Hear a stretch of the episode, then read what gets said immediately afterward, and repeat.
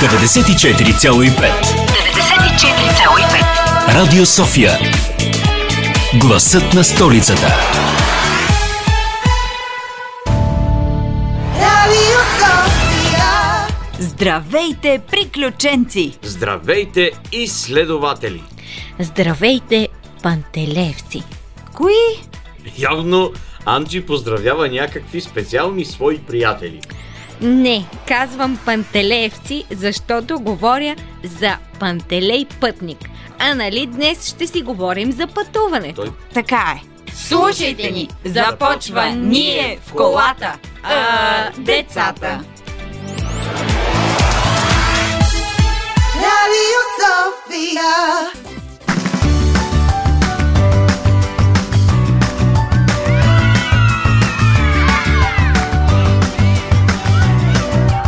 Ние децата Хайде, взимайте си джапанките и да тръгваме. Да не би да ни водиш на баня! Нищо подобно. Отиваме на море! на море ли? А, не, аз предпочитам планината. Как ще тръгна за морето само с едни джапанки? О, та на мен ми трябва поне половин ден, за да си приготвя багажа за пътуването. Имам един огромен жълт куфър и в него си слагам няколко красиви рокли, пет чифта сандали, едно леко якенце, поне два чифта бански, А, чакай, шалове. чакай, чакай. Ама ти за какво пътуване се приготвяш така? На мен ми трябват не повече от 20 минути, за да си събера багажа. Джапанки, къси панталонки, потник и бански. И една хавлия, разбира се. Както казва пътеводителят на галактическия стопаджия, хавлията е един от най-ценните атрибути по време на път. Можеш да се загърнеш с нея, ако ти е студено. Можеш да легнеш на плажа, под жаркото слънце, да увиеш главата си, а ако има отравяне с газове, или да я опънеш като платно на малък сал. И какво ли още не. Мими, ти май си представяш по-скоро някаква експедиция, отколкото пътуване за почивка. Аз за това предпочитам планината. Там е спокойно, тишина, птичките пеят. От време на време, хладно е под сенките на величествените дървета и въздухът и водата там са най-чисти. А не някакво море, дето е жега и навсякъде е пълно с пясък и водорасли. Какво? Планина ли? О, не! Нищо не може да се сравни с ходенето на море. Пясъкът, водата, прекрасните вечери, сладоледите. Ти сега ще кажеш, че предпочиташ да пътуваш и с кола вместо с самолет. Нищо не може да се сравни с романтичното пътуване с влак или теснолинейка. Качваш се в превозното средство и знаеш, че ще прекараш там поне три часа. През прозореца виждаш едни от най-живописните картини, защото там, където минава влак, е винаги много непроходимо. А успокояващият звук от пътуването – тудув, тудув, тудув, тудув приказка. Когато искаш ставаш, разхождаш се, после пак сядаш, запознаваш се с интересни хора. М, виждаш ти. Аз като не виждам какво. Я стига. Най-добрият начин за пътуване е автомобила. Качваш се в него, завърташ ключа надясно, натискаш съединителя, гъста и тръгваш, и тръгваш. И ако искаш бързина, минаваш по магистралата. А ако искаш живописност, първокласен път. Колата е комфорт и самостоятелност. А ако обичаш, нищо не може да се сравни с летенето. Самолетът е бърз, удобен и луксозен начин за пътуване. Първо, от теб не се изисква да управляваш нищо. Можеш да се отпуснеш спокойно и да си четеш, или да си слушаш музика, или да си спиш. Освен това, покрай теб през час минават учтиви стюарди и стюардеси, които ти предлагат напитки, нещо вкусно за хапване. Можеш дори да си купиш парфюм или бижу, докато летиш и отиваш на другия край на света. А и как ще стигнеш до Америка, примерно с кола или влак? Е, да, Анджи, но както казва Грета Тунберг, самолетите са тези, които вредят най-много на околната среда от всички видове транспорт. Така е. Колите също изхвърлят вредни изгорели газове, но вече много от новите модели са електромобили. Така че и те са на път да се превърнат в екологичен транспорт. Електромобилите и влаковете може да са еко, но летенето е божествено. Та това е да си като птица. От години хората си мечтаят да летят. И вие сега искате да им отнемете това удоволствие. Не!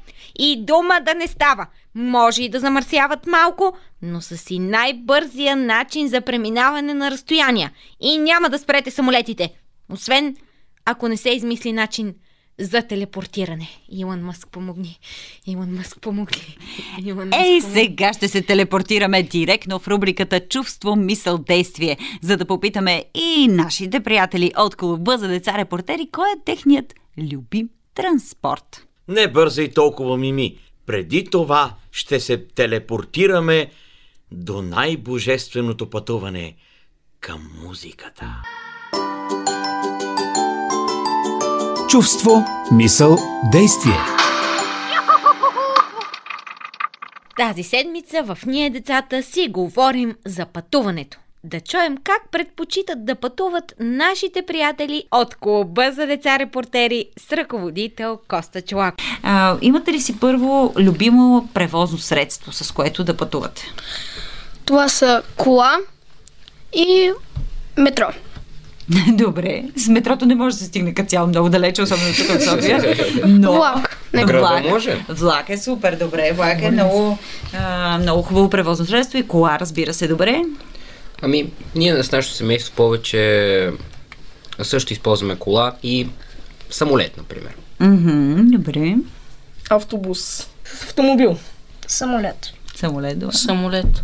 И ти си самолет. Има ли неща, които задължително си слагаш в багажа, когато тръгваш на някъде? Зарядно за телефона. И телефон.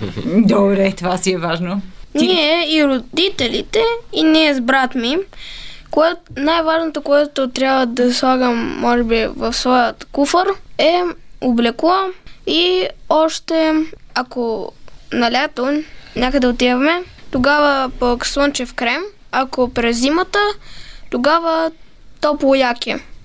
Добре, чудесно. Разбира се, дрехи подходящи за сезона и за дестинацията, на която отиваме, защото възможно е тук, например, да е зима, а ние да отидем някъде, където е топло, или обратното, тук да е топло, пък ние да отидем някъде, където е зима. Така че да, трябва да се поинтересуваме от климата и от времето, което е, което предстои прогнозата за времето на дестинацията, в която отиваме.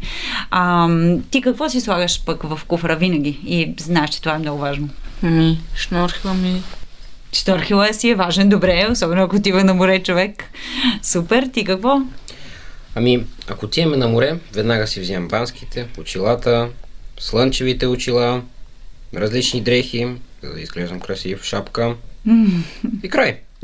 Добре, супер, това е абсолютно достатъчно. Ти какво си слагаш винаги Ми, дрехи, телефона, бански, ако е за плаш и то какво да е. Това е. Няма какво повече. Добре, нещо да добавиш? А, парфюм и слънчеви очила. О, Парфюми, слънчеви очила, ето, добре. Според мен, това, което казват децата е най-интересно и вълнуващо и много съм развълнуван, но искам да ви кажа, че ако трябва да пътуваме с самолет, кола или влак, на Мими ще й е най-ефтино, но пък ще стигне най-бавно. Нека да чуем какво мисли за пътуването и пътешествията нашия специален гост. На гости ни е дизайнерката Ирина Влади, с която ще си поговорим за пътуванията, защото а, тя е пътувала почти навсякъде по света, успяла е да обиколи много места и първият ни въпрос е кое е най-интересното от всички тези места? Здравейте! Мисля, че най-интересното място, на което съм била, а, беше в Африка, в а, Танзания. Тотално изненадващо, защото а, никога не, не бях преди това в Африка и е съвсем различно. Хората са толкова мили и добронамерени, и весели, и пъстри, че беше е, нещо като, нещо като приказка. А къде е най-големият ти, така да кажем, културен шок? Това е да обясним на нашите слушатели децата. Това може да се случи, когато се сблъскаме с различна култура от нашата и а, реално не можем веднага да я възприемем. Къде мислиш, че си се почувствала така? Може би в Египет. А, там наистина беше доста, доста различно. Те имат много динамичен и хаотичен начин на живот. Даже много често можеш да видиш а, хора да карат на магистралата срещу тебе в твоето платно и това е съвсем нормално. Те просто трябва да завият някъде, кое им е по-лесно да са в отсрещната лента. И да, беше много, много така интересно. А кое беше първото ти пътуване и а, как усети страста на пътуването, че искаш наистина да обиколиш много места по света? Първото ми пътуване беше а, до Флоренция и Венеция. И разбира се, и двата града, те са като музеи и, и беше толкова красиво, че а, оттам татък наистина исках да видя всичко. А има ли място, което те е разочаровало? Очаквала си мястото да е нещо по-красиво от това в момента, в който си го видяла? Не, никога не ме е разочаровало нито едно място. Аз винаги се интересувам от култури, от хора. Много ми е забавно да наблюдавам какво се случва и навсякъде, където съм била, ми е а, така съм се забавлявала наистина. Изпускала ли си си полета? Много пъти. Повече отколкото бих искала да си спомням. Но най-веселото беше в ам, едно пътуване. Мисля, че отивах от Рим към Виена. Имах много голям престой. Пред, предния ден се бях върнала от Лос-Анджелес. И знам, знам, че на летището в Рим има зона с а, масажиращи и релаксиращи лекла, които можеш да ползваш а, по време на престоя ти. И ги намерих, легнах си там и се събудих 3 часа след като полетът ми беше отлетял. и какво правим в този случай? Чакаме следващия. Чакахме следващия полет, да. Останах си там още няколко часа. А най-интересната ти случка покрай пътуванията и може би най-забавната? А, най- най-забавната ми случка беше а, преди две години в Саудитска Арабия. А, аз, съответно, информацията ми тогава беше от Google, нали, как се обличат хората и разбира се, не искаме да сме а, уважителни към културата. И се появихме облечени в а, абая, която е дългата, дългата черна да, рокля. Черна роба, да. Роба, да. И се оказа, че нито един друг човек в цялата сграда не носеше такава дреха и всички много се чудиха, защото ние очевидно не бяхме а, местни хора, пък бяхме облечени много странно и мисля, че страшно се забавляваха с нас. Това ми напомня, аз като ходих в Дубай, реших, че ще си облека и аз нещо по-дълго, но долу бях с дънки и съответно то беше доста цветно, пък всички, в, понеже моят полет беше през Саудитска Арабия, всички бяха в бяло реално и аз бях единственото цветно. да. Но да, а, какво трябва да знае човек, когато пътува и а, така, разбира се, всяко пътуване си има и правила за какво трябва да внимаваме, може би. Какво си мислиш винаги, когато пътуваш? Аз а, най-вече проверявам мястото, какво набелязвам си места, които искам да посетя. Това е номер едно винаги. Аз им ходя навсякъде с програма е, и много така мрази, когато пропусна нещо интересно да видя. А, освен това е важно как, се, а, как си облечен нали, на някои места, за, за това просто да бъде уважително към културата на, на хората. И а, също така а, това, което е, разбира се, важно е а, да, да видиш, да успееш да срещнеш някакви местни хора и да разбереш как живеят, какво правят. Останало ли е някое място на света, което не си посетила и което? Не съм ходила в ам, долната част на Америка, не съм ходила в ЮАР, не съм ходила в а, много места в Африка. Но иначе в навсякъде другаде може би съм била поне поведнъж. Или поне транзитно. Пожелаваме ти да посетиш и тези места и когато си посетила вече всичко, да се върнеш обратно в нашето предаване ние децата и да ни разкажеш и за тези приключения. Много благодаря. Успех. Благодаря. Хубаво е да се пътува, Мими. А ти къде ще ни отведеш с истинската история на? Ще чуете, но знаете след кое. След кое? Музиката по Радио София.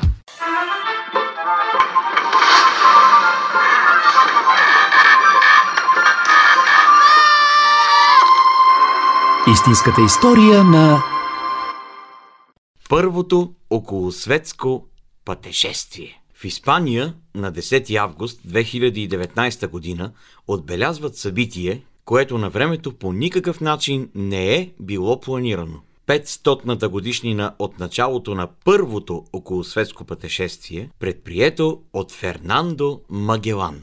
Магелан е първият мореплавател, достигнал от Европа до Азия в западна посока и първият европеец плавал в Тихия океан. Въпреки, че самият той умира преди завръщането си в Европа, част от екипажа, ръководен от Хуан Себастиан де Алкано, се завръща в Испания през 1522 година. Завършвайки първото в историята около светско пътешествие, с което окончателно се доказва кълбовидната форма на Земята. Магелан е португалец, но започва своето плаване под флага на Испания. По това време двете държави се борят за колонизирането на нови територии и господство над тях. Ето как си представяме, че мореплавателят е убедил испанския крал Карл Пети да му даде кораби и екипаж и да финансира неговото пътуване. Ваше Величество, аз съм португалец по рождение, но за мен ще бъде чест да пътувам с вашия флаг. Разбира се, опитах да привлека за идеята първо нашия крал, но той не е така прозорлив като вас. Вие знаете, че подправките карамфил и индийско орехче, скъпоценни като злато за нас, европейците, растат само на Молукските острови. Аз ви обещавам да отплавам до тях и да ги направя испанска колония, без да пресичам португалски морски пътища. Много амбициозно от ваша страна. И как мислите да го постигнете? Ще тръгна на запад, за да избегна минаването покрай Южна Африка. Интересно. Ще финансирам това начинание. А ако го изпълните, ще ви направя губернатор на Молоксиските острови. Магелан тръгва в посока на запад, за да открие морски път до островите в източна Азия. Армадата от пет кораба напуска Севилия на 10 август 1519 година и пътува до Сан Лукар де Барамеда пристанище на Атлантическия океан. Оттам флотилията потегля на 20 септември 1519 година с около 240 члена екипаж. Първоначално се насочват към Канарските острови, откъдето плануват да пресекат Атлантическия океан в неговата най-тясна част. След плаване два месеца и половина достигат до Южна Америка, където днес се намира Рио де Жанейро. Оттам тръгват на юг по източното крайбрежие, надявайки се да достигнат проток, през който да преминат в Тихия океан. Пътуването се оказва много мъчително. Флотилията трябва да зимува. Снабдяването с най-необходимото е затруднено. Атмосферата на борда на корабите постоянно се влушава. Стига се и до метеж. Няма да търпим а, такива ужасни условия. Да се връщаме в Испания преди да е станало късно. Точно така. Капитанът не знае къде ни води. Може изобщо да няма връзка между Атлантическия океан и Тихия океан. Ха, аз имам семейство в Испания. Да се връщаме. Знам, че условията са трудни, но проток има. Ще го намерим. Близо сме. Магелан не се отказва. На 21 октомври 1520 година той достига Нос Кабо Вирхенес в югоисточния край на днешна континентална Аржентина и преминава между южния край на южноамериканския континент и остров Тиера дел Фуего. Единият от корабите се изгубва в огромния лабиринт от водни пътища, а друг използва суматохата, за да обърне на бяг обратно към Испания. На намалялата армада са и необходими 6 седмици и много късмет, за да успее да премине през пролива и да достигне Тихия океан. По-късно този проток е наречен Магеланов, в чест на откривателя му. Плаването продължава цели 3 месеца и половина, без пътешествениците да се натъкнат на обитаем остров. През това време обаче не ги застига никаква буря. Затова и името, което дават на този океан е Тихи. Най-накрая, на 21 март 1521 година, екипажът от 150 моряци акостира на Филипините. Те са първите европейци, стъпили на тази територия. За Магелан това се оказва крайна спирка. Неговата цел е да завладее за Испания богатите острови и ако може да стане техен губернатор. Когато прави опит да покори с военна сила едно от селищата, той е фатално покосен от стрела, напоена с отрова. Умира на 27 април 1521 година. Останалите кораби бързат да отплават в морето, а един от тях е умишлено потопен, заради липса на достатъчно екипаж. Под командването на Хуан Себастиан Елкано, останалите два кораба отплават от Филипините към островите на подправките. Там най-накрая се здобиват с скъпоценния товар и се отправят обратно към дома. На връщане единият от двата кораба потъва по маршрута през Тихия океан. Почти три години след отплаването на армадата, Еркано завършва неволната и непланирана обиколка на Земята. На 6 септември 1522 година корабът Виктория достига отново испанското пристанище в Сан-Лукар де Барамеда. Останалите моряци са едва 20. Светът на приказките.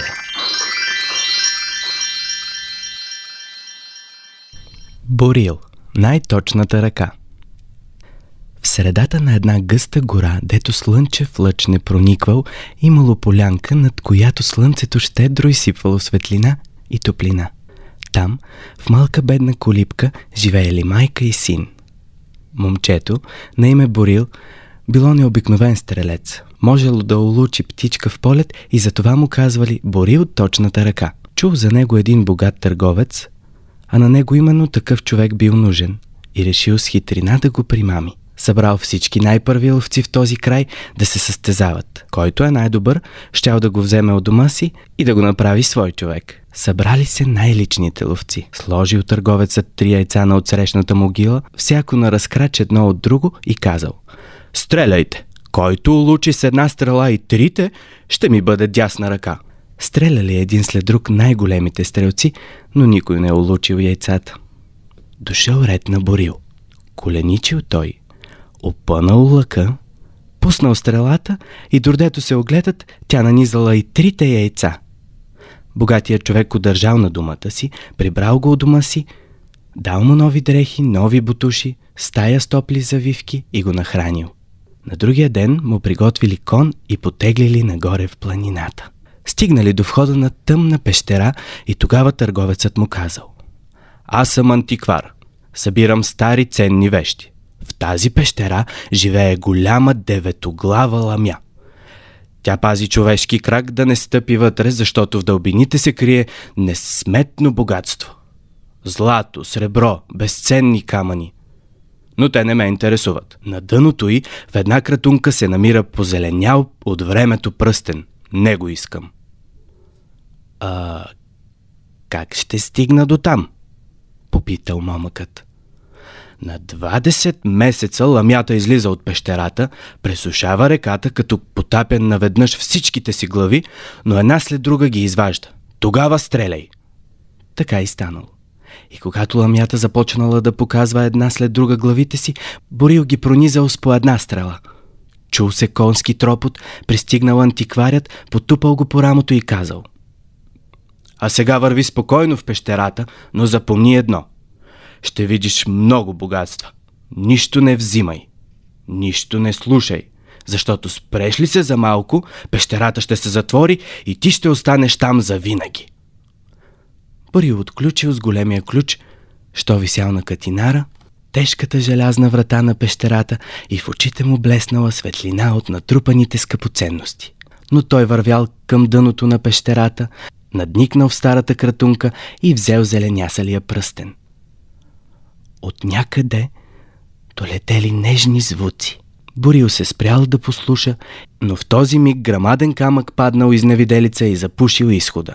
Удрял си умрук и викал за помощ, но никой не го чувал.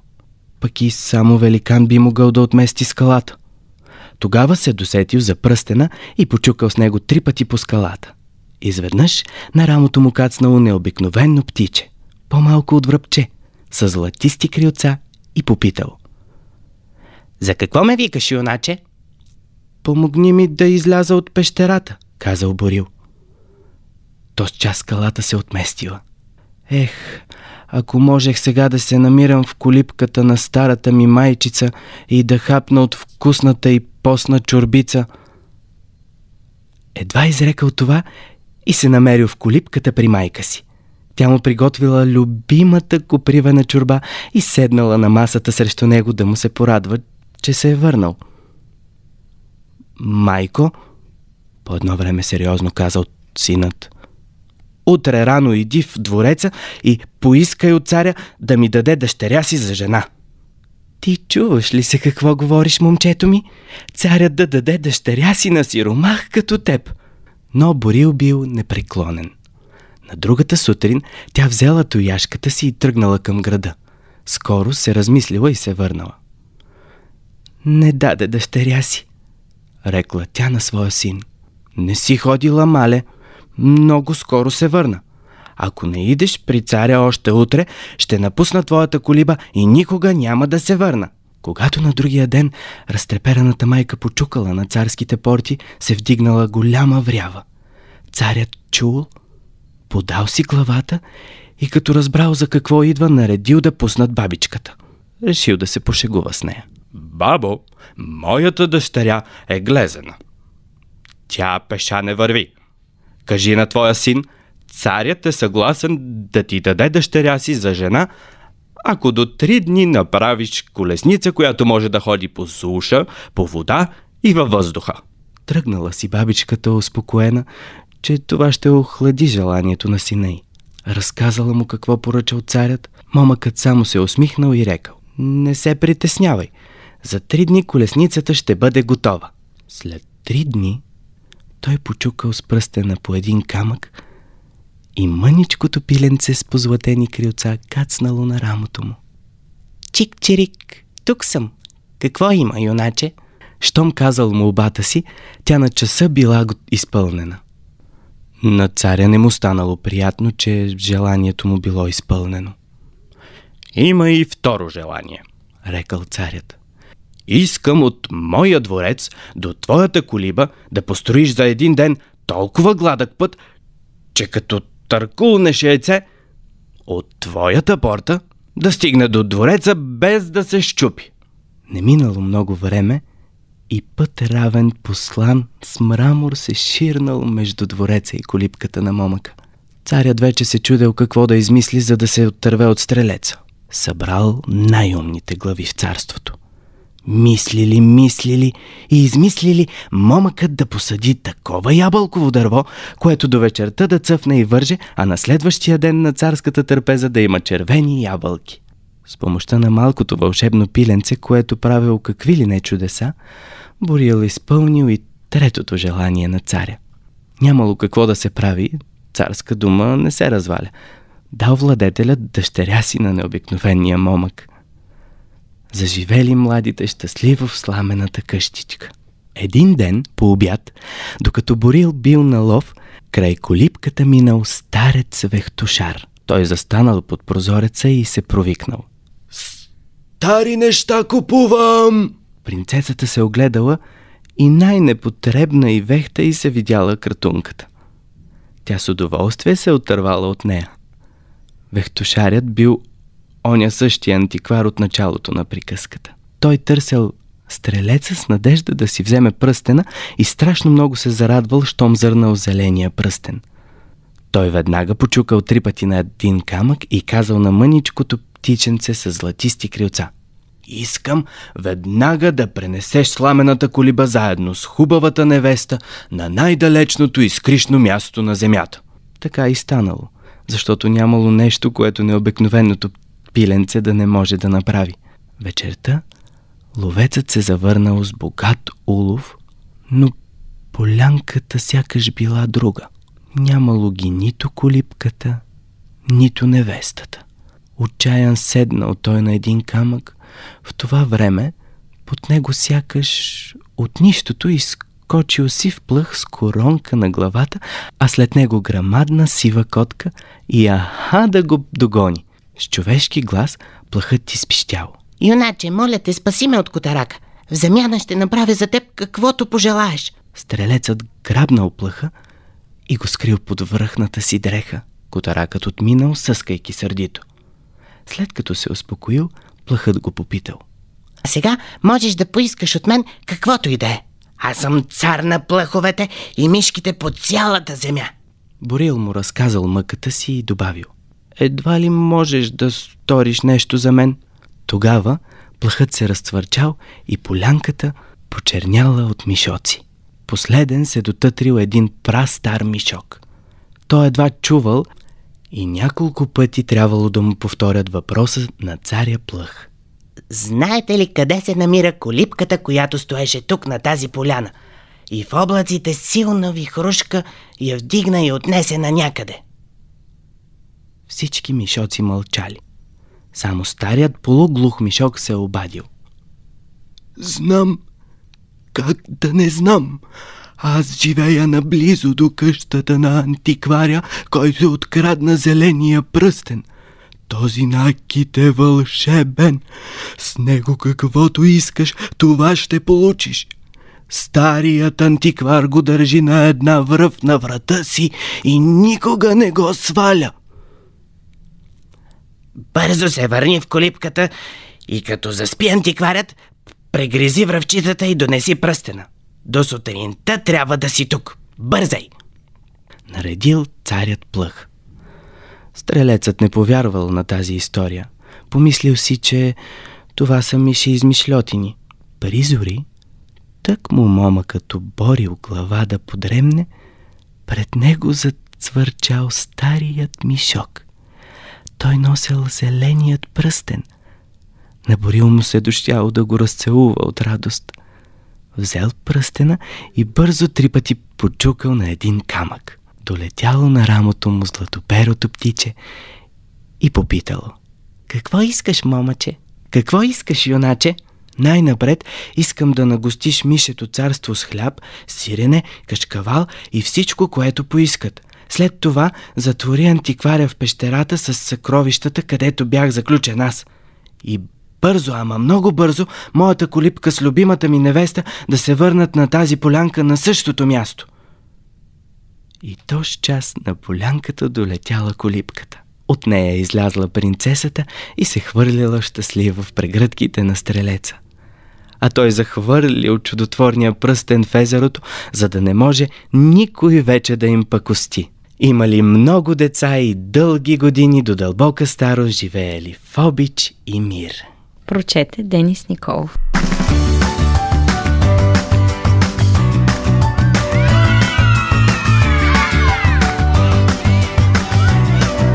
Ние децата.